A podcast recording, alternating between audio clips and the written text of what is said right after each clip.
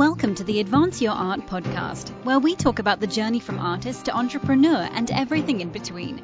You've worked hard to hone your craft. Now take it to the next level with tips, techniques, strategies, and routines used by successful artists to grow their businesses and careers. Now, let's get started and have some fun with your host, Yuri Cataldo.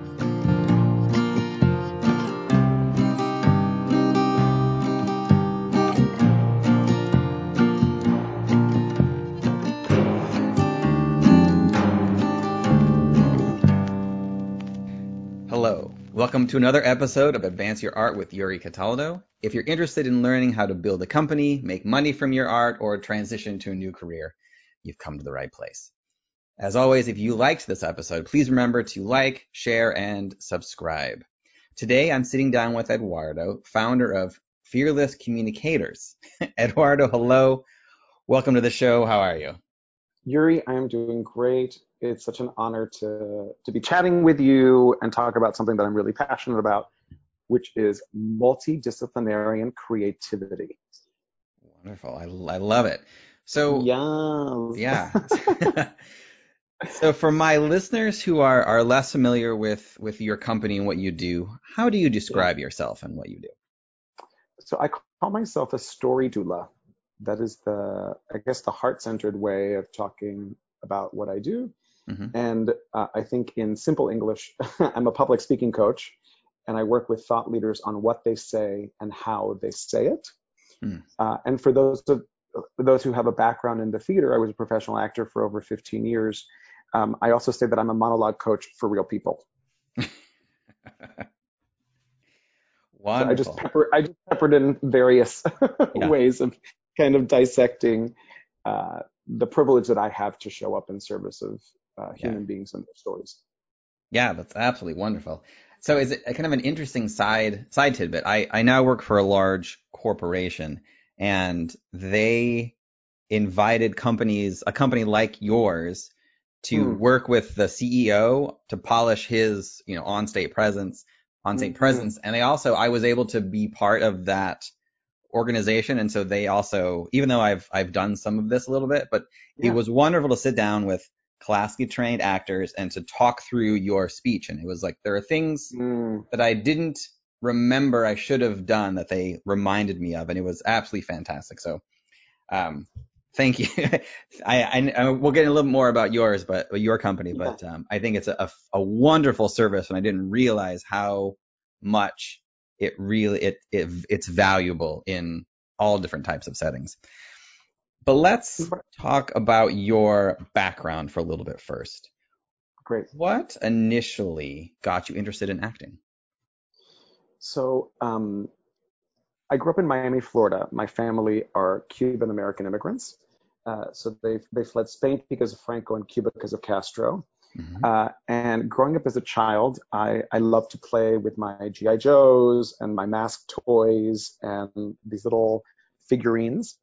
And I'm an identical twin. And my brother played War, and I played War, the musical. my character sang and danced and had monologues, you know, and playing uh, Little League soccer as a child, I was the only one who finished with a Von Trapp family named rock collection.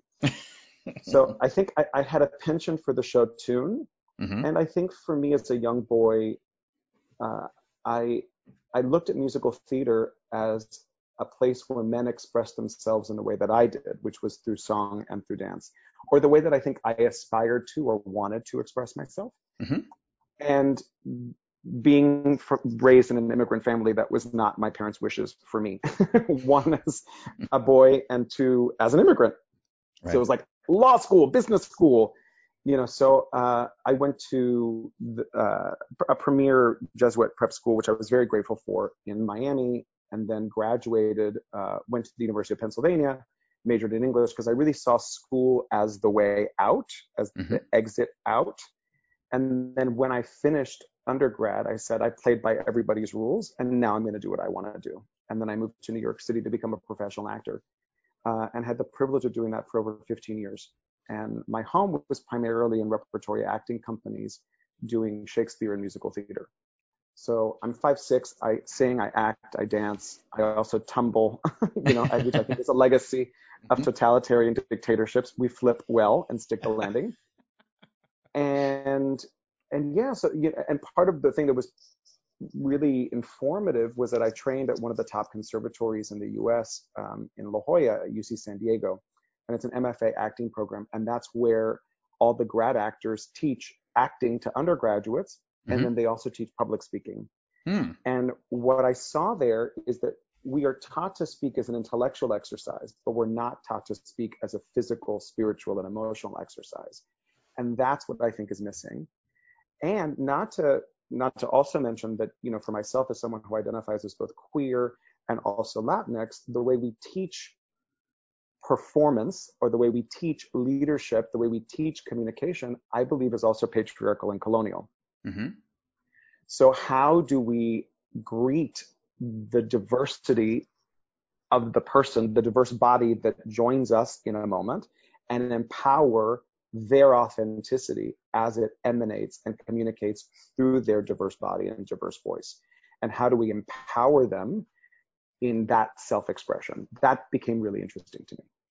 Mm, very, that's very interesting. So, at what point in your career did you decide to to transition this this new company and start Fearless Communicators, and what was that process like?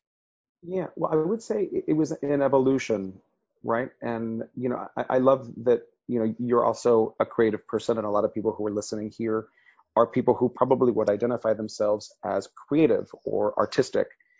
Uh, and you know, for me, there, there's a fabulous uh, test that I recommend everybody take. and it comes from the School of Positive Psychology from the University of Pennsylvania, and it's your character strength survey. And what they what they identify is that in all faiths, traditions, cultures, we can all agree as human beings that these 24 qualities are positive. Mm-hmm. And so much of the framing is around scarcity, like in our own brains, but also culturally. And I feel like specifically as creatives, there's a lot of scarcity. There's scarcity of money, there's scarcity of time, there's scarcity of resources, there's scarcity of opportunity, right? There, so there's scarcity, scarcity, scarcity, scarcity. And uh, there's also scarcity of my own talent. I'm not good enough. So there's all of this, all of these ways in which our, uh, it, it, we're kind of limiting ourselves. And I think we're also limiting the expression of our creativity. And what's interesting is I took this test and the first, my, my signature strength, the one that came out was creativity. And when I saw it, I was really pissed. I was like, ew, there it is. It was like looking in the mirror and it's mm-hmm. like, why do I have eyes? Why does my nose look like this? You know, why did I have that pimple, you know, when I was 20 and I still have the mark on my face? you know, the things that we like, the hypercriticalness of ourselves. Mm-hmm. And, and what I was really confronted with in that moment was the way that I was taught to believe that being creative was not practical and was not productive.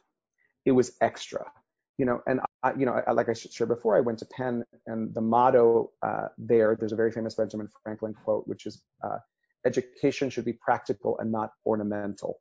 Hmm. And I saw that my theatrical expression, my creative expression, all of that was ornamental mm-hmm. and not really practical. And I was upset for about 20 minutes until I realized, wait a second, creativity from the verb to create. I'm creating all the time, all the time. So I sing, I act, I dance. One of the first things that I did when I graduated uh, from my grad school program was I started a photography business. So I would do headshots, I did children's portraits, I, I was a wedding photographer. The first wedding I photographed was in Jamaica. The second one was in Colombia, mm-hmm. right? So there was all this way in which my creative spirit became a fuel for opportunity and figuring out what is what is what are problems that people have what are challenges people have and how can i help them with that mm-hmm. can i be creative in helping people in some place where they're stopped or challenged so that was a huge uh, opener for me because I thought that as an actor, um, where I felt many fellow actor friends of mine can be trapped as they see their creativity as only expressed when they have an opportunity to be hired for a contract to do a play in a city, oftentimes otherwise in, other than New York City, for six weeks to eight weeks. Mm-hmm. And hopefully, maybe one day they can end up in Cats on Broadway for 30 years, right? and right. that wasn't my aspiration. That that actually is not the expression of my creativity. And I don't want I don't want to belittle other people's expressions of creativity. For some people, that's what they want. They want that. They want to they want Phantom of the Opera. They want Phantom of the Opera. They want to be there for 15 years. They want to do their show. They want to do their thing, and that's it. Mm-hmm. And that's that's that's a specific expression of creativity. That's a special skill set that's really valuable, but it's just not mine. Mm. And uh, what happened is that I realized that being an actor was not enough. You know, I did over 35 plays and musicals, and I kept on finding myself on stage doing the shows, thinking, is this really all that I'm called to do in the world? And the answer, no, just got louder and louder and louder and louder. And I started again thinking about that creativity. How could I use this creativity? So I, you know, I, I, was the actor who would show up to a theater company more as an artistic director than as an actor, mm. you know, in my own mind, you know. So I would, you know, uh, I created a gala event for a theater company that I was working at. I was the MC in cabaret, and you know, we did a, a cabaret at the house of a board member. And you know we had a local band. All of the ensemble members sang original songs. We raised over $20000 for the theater company. They were like what the hell did you just do? Just my creativity. You know hmm. uh, i also started thinking about well how can we you know again as uh, as someone who is you know latino spanish is my first language you know um, son of cuban immigrants how can we also diversify audiences you know in different locations that i'm at? How can we diversify the people who come to the theater? Use me as a resource, put me in schools, take me places, uh, have me speak to students. I, I, I really sought those opportunities. And also, I got really creative in thinking about, well, um, you know, when I graduated from, uh, from my theater program, from my MFA in 2007, I, I knew that I wanted to generate m- money in other ways that were not bartending and waitering and cater waitering and all that other stuff, which is normally how a lot of actors kind of bring in money. It's like a side hustle. And I was interested in more of what is a parallel career. So how could I, you know, build something that I could build in parallel with my acting career that was also nourishing and uh, an expression of my gifts and my abilities. And um, I befriended board members at the theater companies that I worked at, and then they brought me into their companies to do public speaking workshops. So there was a way in which it kind of began as a in using the resources and the network and the community that I had to create these opportunities as an opportunity to generate some more revenue. And then I realized that, you know, at that point, I, I was I was done. You know, I would show up to these theater companies and I would give them everything that I had.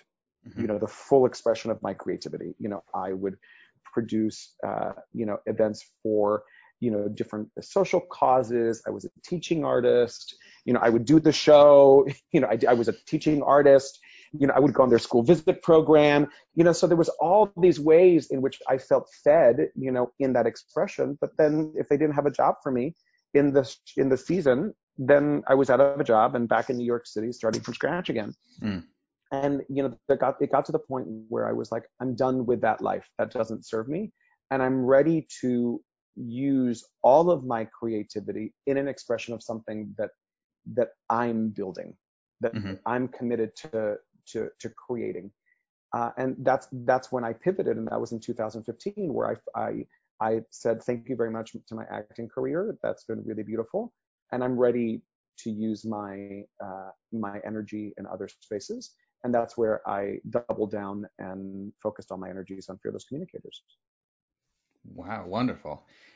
When so when you started creating Fearless Communicators, and and you mentioned a little bit in how you you know basically you, you have a an entrepreneurial type of, of uh, expression anyway, and that you spent time with board members and tried new things. But the actual building of this particular company and and learning how to run it, how did that process come about? Oh, it is step by step by step by step learning. I think that if I, you know, and you're you're someone who's been through this process before, right? Mm-hmm. I really feel like if you really knew everything that it takes to run a business, you wouldn't start it. you know, because the point is like you need like you don't know everything. There's no way to know everything, and the expectation is that you know everything. Mm-hmm right? So I would say that I proceeded with a lot of humility. And I think one of the things that was really helpful was I set very early on an advisory board. Hmm. So I created an advisory board so people who had skill sets beyond mine, so people who were entrepreneurial, people who were who had uh, I feel like I have a lot of hustle, I have a lot of drive, I have a lot of instinct, but I have an undergraduate degree in English and a master's in acting. Mm-hmm. So I didn't study business. I didn't have a background in business. I didn't have anything like that. So I didn't know how to sell. I didn't know how to, uh, I mean, I knew how to deliver my content because I taught for two years, you know, and I, and I, and I also had the practice, uh, you know, an instinct also in how do I create an experience and how do I ensure that people get value. But it's a lot of, you know, experimenting, you know, trying it on and seeing what works and trying things on. And I think because I'm an actor and I have a background in theater, there's a certain nature of it that's a little improvisational. So I I don't mind being thrown into the deep end and swimming a little mm-hmm. bit. Mm-hmm. So that that piece of it really works. It, specifically in the entrepreneurial landscape. Now, some people are super hyper planners. You know, they they want to have a business plan and they want to, you know, uh, you know, they want to craft the perfect website and they want to get their business cards done and their logo and all of that other stuff. I would say that my business was a little more organic. And part of that is because I was an actor, right? So I had a parallel career that was the attention. So there was a way in which it was kind of incubating for a while before 2015, where I I set up the more formal launch. Mm-hmm.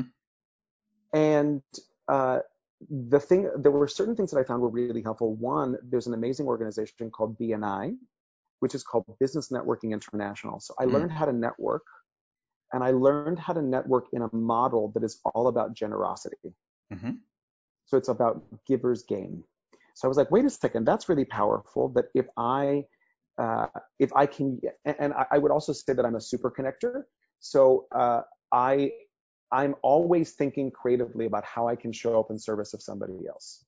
So when someone, you know, so having a, a network of people who I can refer people to, I think that that is like I'm again I'm a problem solver. I can help people have oh do you know somebody who does this? Absolutely I do. So then you become top of mind for mm-hmm. people in the landscape around uh, what it is that you do, and then and then also slowly but surely, uh, you know, and it was a little d- difficult at first. Like, you know, there was there, were, there was a period of time there was not a lot of money coming in, and it was really scary. And I continued to trust my gut, and I had people around me going back to the advisory board who had a higher listening of me. Hmm. And what I mean by that is people who are your champions.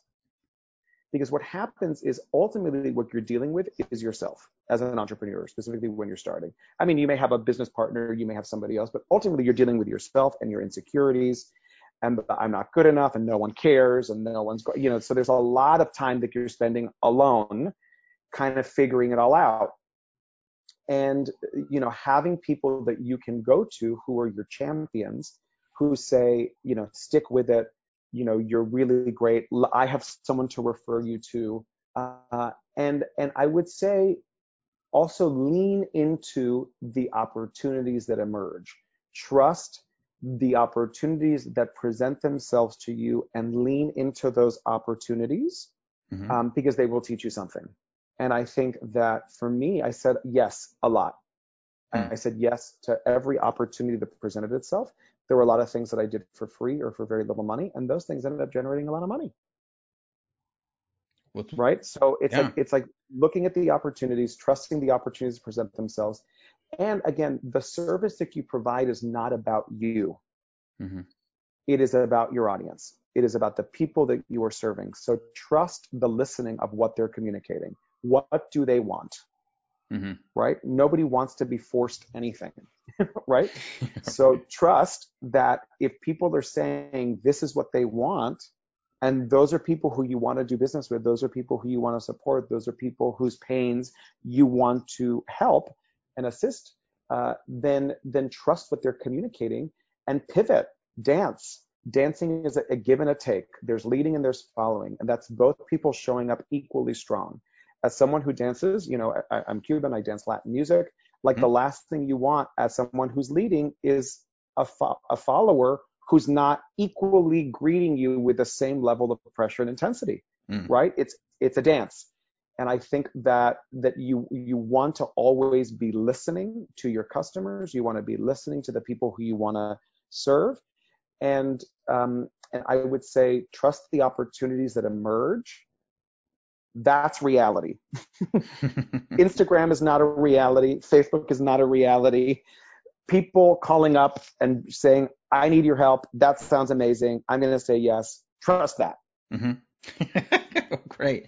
So let's let's actually let's talk about a little bit about that because you your clients have been industry leaders, CEO, you know, CEOs, founders, presidential candidates, UN diplomats. How how do you and, and from the beginning until now expanded to attract the type of clients that you wanted and and how has that process evolved? Hmm. That's a beautiful question. Um, I think the two things, the, the two things that emerge, one is integrity and two is consistency. Hmm. So I think that there, there are there are people that I know who are entrepreneurial, right? Who it feels like they have the attention span of a dog. It's like squirrel, squirrel, squirrel, squirrel, squirrel, you know. And uh, and what happens is it gets a little confusing, right? Because you're like, wait a second, what are you doing now, right? Because it constantly changes, right?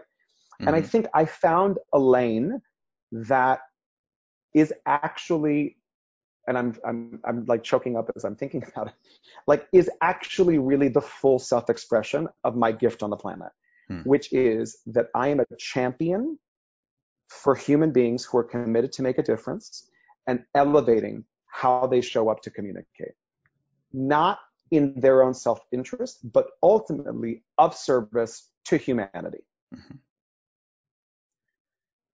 And part of that is just I have an innate curiosity and I love to learn and I love people. Hmm. And I think that has been consistent. So there's an integrity in what I say and how I show up in the world. That doesn't mean that I'm perfect. Like I have my flaws. You know, sometimes I mess up and I own when I mess up. Right? Some, you know, I think that, you know, there's no shame in acknowledging and being responsible and being accountable and being transparent.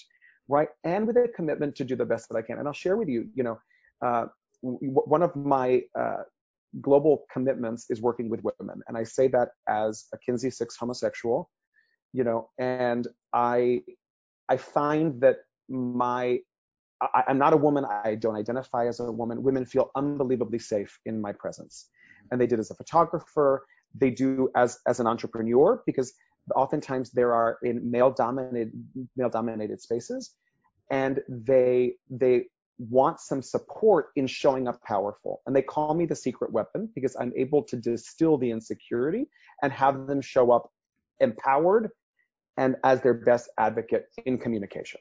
Mhm. Right? Now, one of the global programs that we do is called the Fearless Force Public Speaking for Visionary Women Leaders, which we've done 19 times in New York and San Francisco and Tel Aviv and three cities in Australia. Our commitment is to do it in 24 cities all over the world by 2024. And COVID happened, right? And Right. I was supposed to do a program in Australia Mhm. in March, and I had clients who'd registered into that program. And you know, the first thing we did is I, I called the women the women who registered, and I said, look, the you know I was at that point in San Francisco uh, doing one of the programs. They stopped in the middle of the program, and I said, we have to cancel the trip. We have to and we have to postpone the program. I don't know when I'm going to get there, but the world is shutting down, and there's no way that I'm going to get to Australia in the next two weeks. This was in March. Yeah. Right. Mhm.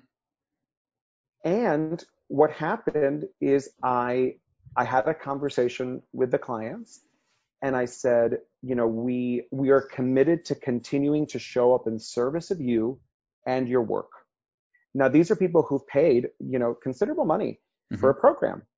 And, you know, one, like I offered one-on-one time with me for free. And two, um, we have a new program that we're generating, and there's a pilot program that we're running. So we gifted them spots in the program. Mm-hmm. In, in alignment with a program that they've invested in that who knows when we're going to have the opportunity to generate that program mm-hmm. you know and this this woman said you know when when covid happened i sat back and i listened because i wanted to see what are they going to do about it and she said uh, what i expect from my teachers from the, my coaches is integrity. And what you guys have demonstrated is 100% integrity. And that was really powerful. And I think that that, that showing up consistently in that way is what has people trust you. Hmm. And when they start to trust you is when they start referring you to those people. Mm-hmm. I would also say that, you know, part of the benefit of being in New York City is that I'm at an epicenter of you know, there's a lot of traffic that comes from New York City. And because of that, and also a diverse experience that I have, you know, when I, I went to, I, I, I don't purely come from the theater, but I, I come from a liberal arts background, right? One of the top schools in the country. So I have a diverse landscape of friends of mine and colleagues who have had different professions and different careers. And they've introduced me to their networks, so they brought me into their companies. So part of it is really tapping into personal uh, relationships and and having people generate introductions and not being afraid to ask for support and for help. So I think consistency and integrity. Uh, I didn't start off with those clients, you know, and slowly but surely, that's what emerged. Yeah. Oh, great. So you've you've mentioned a little bit about how kind of COVID threw a wrench in everything. As you know, as the world is evolving and your company is evolving, are there what things are you learning um, that you were forced to because of COVID, and and what are some of those new additions? Let's say if you have some that will yeah. happen in 2021 when or you know whenever the world goes back to normal that you're going to take from this this time where everything shut down. Well, you know, I would say several things. One, the the and I, I want to be responsible for for using this word because it's the word that's emerging right now. And mm-hmm. there's a lot of horror with COVID, mm-hmm. right? Uh, and there is there is one beauty about it, which is that it impacted everybody. Mm-hmm. Right. So it was a great equalizer that no matter where you are in the world, this impacted you. And I think that it's an that we can all remember where we were in March when the world stopped. right? I was somebody who was displaced from my home in New York City for over five and a half months. I was traveling for business. I was in San Francisco, cho- chose not to return home to New York City because the situation in New York City was diminishing.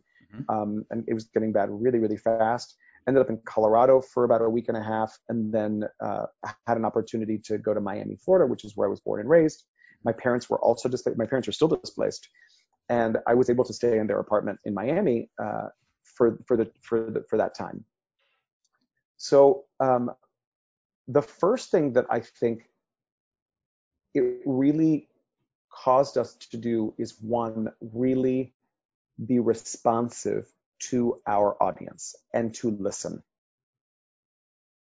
And I think that that a lot of companies that I saw jumped into survival mm-hmm. and they they jumped into survival to sell and it felt out of tone. It felt dissonant with the moment.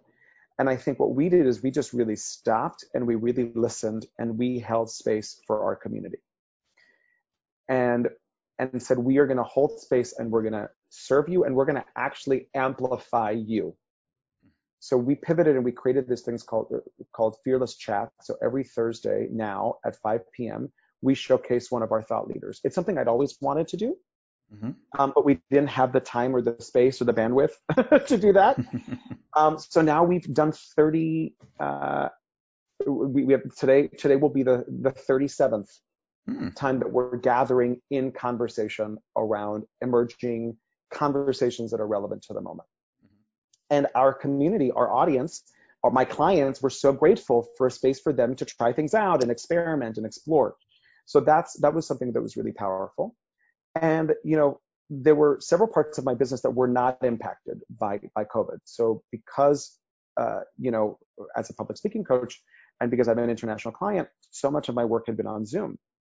So Zoom was not a new platform for me. I'd been on Zoom. I'd been working on Zoom. So it was an easy shift. Uh, however, our in-person events had to shift.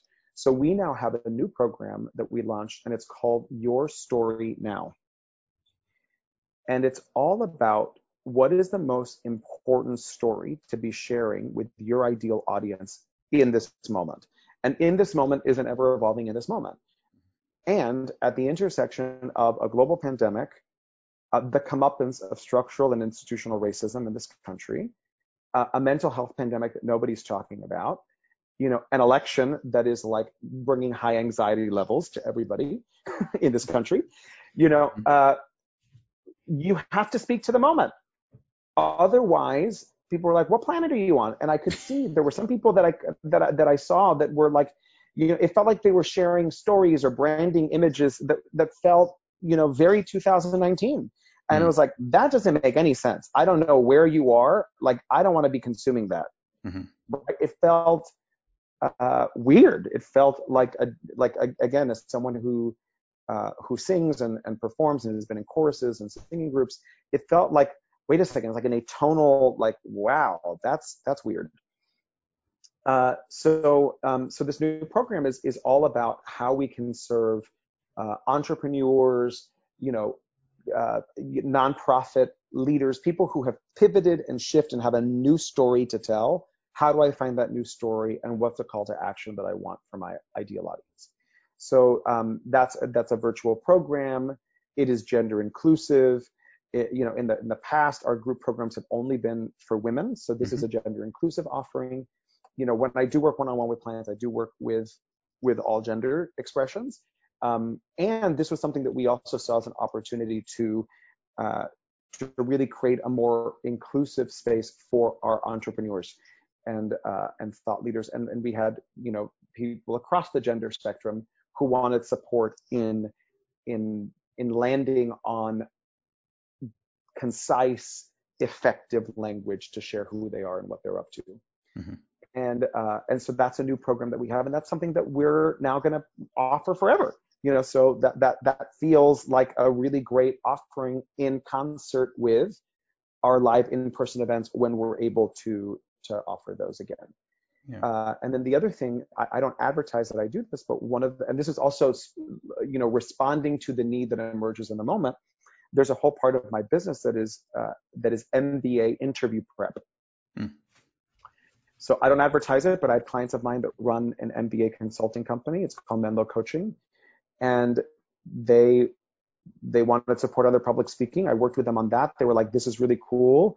We don't work with people on delivery that's something that I feel like you do in a way that's really powerful. So we work on mindset and also delivery. And we, have been incorporated into their process during uh, during times of recession and uncertainty. People go back to school, so that was a part of my business that also wasn't impacted.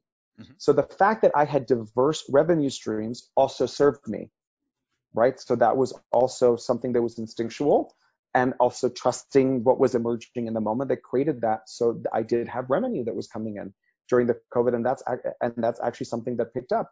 So we've now expanded our interview prep work into uh, you know uh, undergraduate admissions, medical school admissions, law school admissions.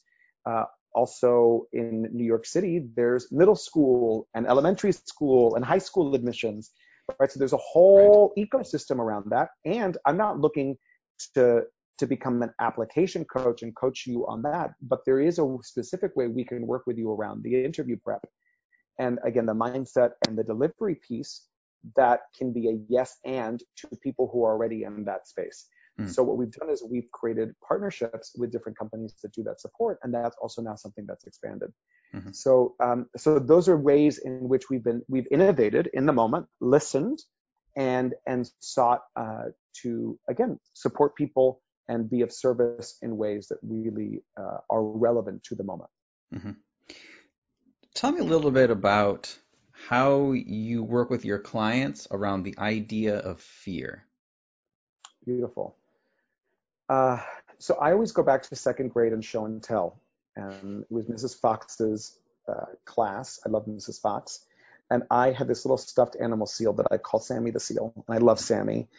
Uh, and I stood in front of my classmates and I said, Seals are mammals. They live in the water. They eat fish. Sometimes they're eaten by sharks. I mean, I crushed it. It was the Tony Award of second grade regional mm-hmm. uh, non New York City, you know, elementary school show and tells. And after I finished, the teacher said, Are you done? And I was like, No, I have more to share. And then I said, and I named him after someone in this class. And then I said, I named him after Brett MacGyver. And Brett MacGyver was the blonde popular boy that I had a crush on in second grade in Miami, Florida in 1986, and it didn't go well. Mm. And in that moment, standing in front of my classmates, I decided three things. When I stand in front of people to speak, I can't be myself, I can't speak the truth, and if I do, it's dangerous. And I am now 43 years old, and that fear is always present.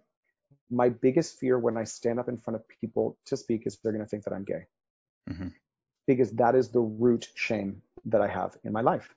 Now, I have been out since I was 18. And if you're guessing that I'm gay, I am. Yes. However, there is this fear that I carry with me, this original trauma that has me fear that I actually can't show up, that I have to. And it's, you know, 18 years of oppressive performance of macro and microaggressing the pitch of my voice and how I pronounce my S and you know uh, not sounding too feminine or not being too girly or you know someone calling me a sissy or you know there are all these ways in which my brain was formed to protect myself right. from that and it is a moment by moment permission that i have to give myself to surrender that and actually show up empowered in service of other people and my audience is not going to do that for me i have to do that myself so the word is not fear gone or fear done or fear without. The word is fear less. So it's not about giving up the fear, but it's about powerfully being related to the fear so I can show up in service of the people who I'm committed to make a difference for. Hmm. And the process that we have is uh, it's there are four phases to the work, um, and this is what I call our story doula process and I say we begin grounded in body, present in mind. We lead from the heart, and we speak into the spirit of our shared humanity. And I believe that all our work begins with the body. Mm-hmm.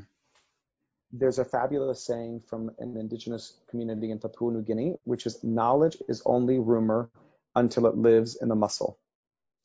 There's so much knowledge that we have in our muscle, in our in, in our in every fiber of our muscle, and there is a part of us that is not connected to it. Right? And this is the public speaking is taught as an intellectual exercise, but not a physical, spiritual, and emotional exercise. So we want to get connected to our body. That's what people don't have access to for the most part. We're not taught that. So we're kind of talking heads, but our bodies are kind of flailing you know, because we don't know what's going on down there. And that's what the acting, the theater work does. Your body is your tool. Your voice is the instrument, right? Your body is the instrument. So getting really related to that. So we really begin with the body. Mm-hmm. And then we move into the mindset and really distilling what is that original shame? We all have it. The statistic is that 76% of people suffer from speech anxiety, and I believe everybody else lies. so if you're not feeling anything, you're not a person. Mm-hmm right? so the feeling something is fine. Now we have different relationships around the feeling of it. Some people can feel it as fear, some people can feel it as excitement. It's still the same feeling, right? And how do we build a relationship to that? Understand how is that feeling something that I can use as fuel in my communication? And then how can I craft content that is heart centered, that is all about connecting with people? It's an exercise, speaking is an exercise of connection, not an exercise in perfection. And then how do I get out of the way? How do I get out of the way so that really all that I'm focused on is my audience and making a difference for them? And the word, I, am not religious, so I don't, I don't espouse any type of religious faith. Uh, And the word spirit has the same root word from the word to inspire, or to aspire, or to expire, which means to breathe. When we inspire, we breathe in. When we expire, we breathe out. When we aspire, we attain with breath. And when we speak, we breathe. Like our exhale is writing our voice, our communication. So when we speak, we share spirit. So when we communicate, we have the power to move your spirit because then you're propelled in action in a way that you wouldn't have been before. Now you're speaking the story that I shared with you.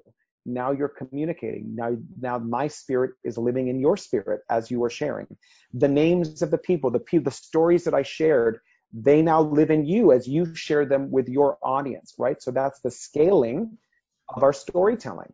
That as you go on and you share what you learned from me, you are now sharing my spirit mm-hmm. with other people. And that is the power of verbal communication.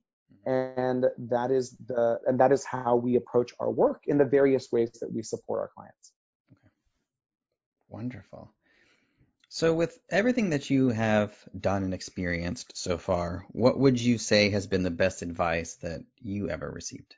Mm, you know, I love that you said trust your gut and what emerges in the moment. Mm-hmm. What emerged from me was fail forward. Hmm. And um, and I think that in the entrepreneurial journey, I think sometimes we can be plagued by perfectionism. And there's something very, and, and I think that we also academically come from a culture where, you know, failing is bad, mm-hmm. you know, and what that has us do is is stop trying, right? Because we're actually afraid of failing. And you know, I remember, uh, you know, one of my early speeches that I gave was around um, "go big or go home," that phrase. Mm-hmm. And I'm like, let's just go big. We're all going home anyway. do you know what I mean? like at the end of the day, I'm going to go home, whether I win or I lose. It's not like, you know, it's not. So I just say go big and I think there's a there's a huge opportunity to learn in the in the risking greatly. Hmm. And and I think that it, it, it, and and failing sucks. You know, mm-hmm. falling on your face is horrible. Making a mistake blows. You know, it's like it's not cute. However, it it is it is how we learn and it is how we expand. And I think learning how to fail forward with grace is is a huge opportunity. And and the and, and there, there, there are two things that I want to share with that. One, there's a very uh, famous uh, Teddy Roosevelt quote. It's called "In the Arena," and I don't know if you've heard it. Uh, Brene Brown does an unbelievable sharing of it in her Netflix special.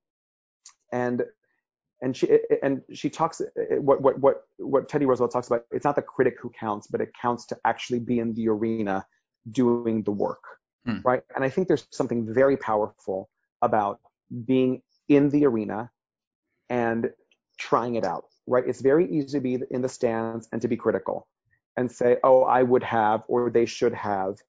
And it's very different to be on the court, in the arena, in the field, on the stage, doing the best that you can. So that's really powerful.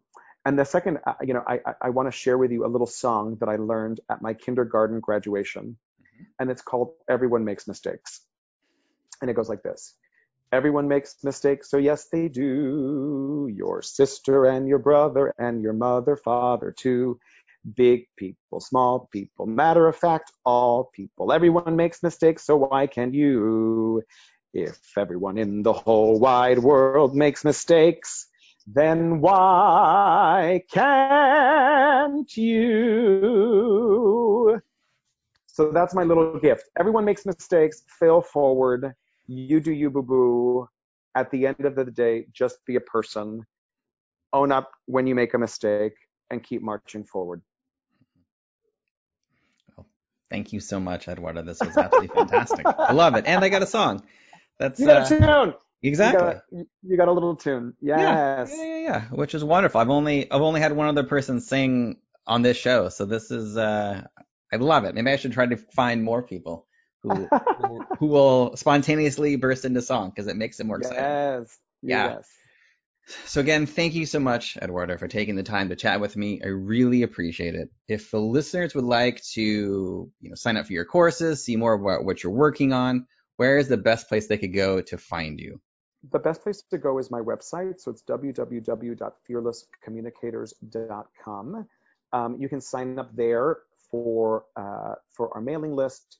Um, when you sign up, we have this free uh, PDF that I call 10 Simple Backstage Tips to go from a speaker to a star.